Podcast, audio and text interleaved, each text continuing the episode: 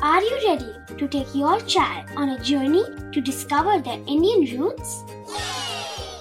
Introducing Chimes, the ultimate audio platform for young minds aged 3 to 15.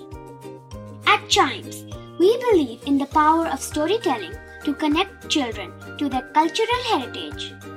From captivating folk tales to colorful festivals to mesmerizing history, Chimes brings the rich stories of Indian traditions to life.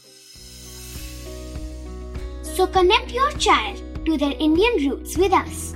Download the app today and start the journey. Search Chimes Kids Audio Stories and Podcasts app on Apple or Google Play Store. Chimes, audio that inspires.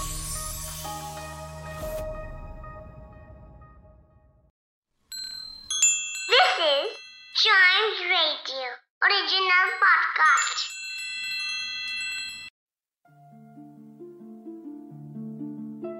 बच्चों, इस कहानी का शीर्षक है गोरैया और बंदर। किसी जंगल के एक घने वृक्ष की शाखाओं पर चिड़ा चिड़ी का एक जोड़ा रहता था।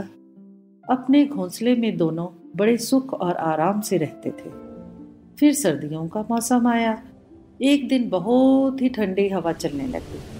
और साथ में हल्की हल्की बूंदाबांदी भी शुरू हो गई। उस समय एक बंदर बर्फीली हवा और बरसात से ठिठुरता हुआ उस वृक्ष की चाखा पर आ बैठा। ठंड के मारे उसके दांत कटकटा रहे थे। उसे देखकर चिड़िया ने कहा, अरे, तुम कौन हो? देखने में तो तुम्हारा चेहरा आदमियों जैसा है। हाथ पैर भी हैं तुम्हारे। फिर भी तुम यहाँ बैठे हो? घर बनाकर क्यों नहीं रहते? बंदर बोला, अरे, मैंने तुमसे कहाँ सलाह मांगी है? तुम अपना काम करो और व्यर्थ में मुझे तंग मत करो। चिड़िया फिर भी कुछ ना कुछ बोलती रही और जिससे बंदर चिढ़ गया। क्रोध में आकर बंदर ने चिड़िया के घोंसले को तोड़ फोड़ डाला, जिसमें चिड़िया अपने परिवार के साथ खुशी से रहती थी। इस कहानी से क्या सीखें? पंचतंत्र की हर कहानी जीवन को सही तरीके से जीने का पाठ पढ़ाती है। इस कहानी से भी हमें ये शिक्षा मिलती है कि हर किसी को उपदेश नहीं देना चाहिए। किसी मूर्ख को दी गई शिक्षा का फल उल्टा निकल सकता है।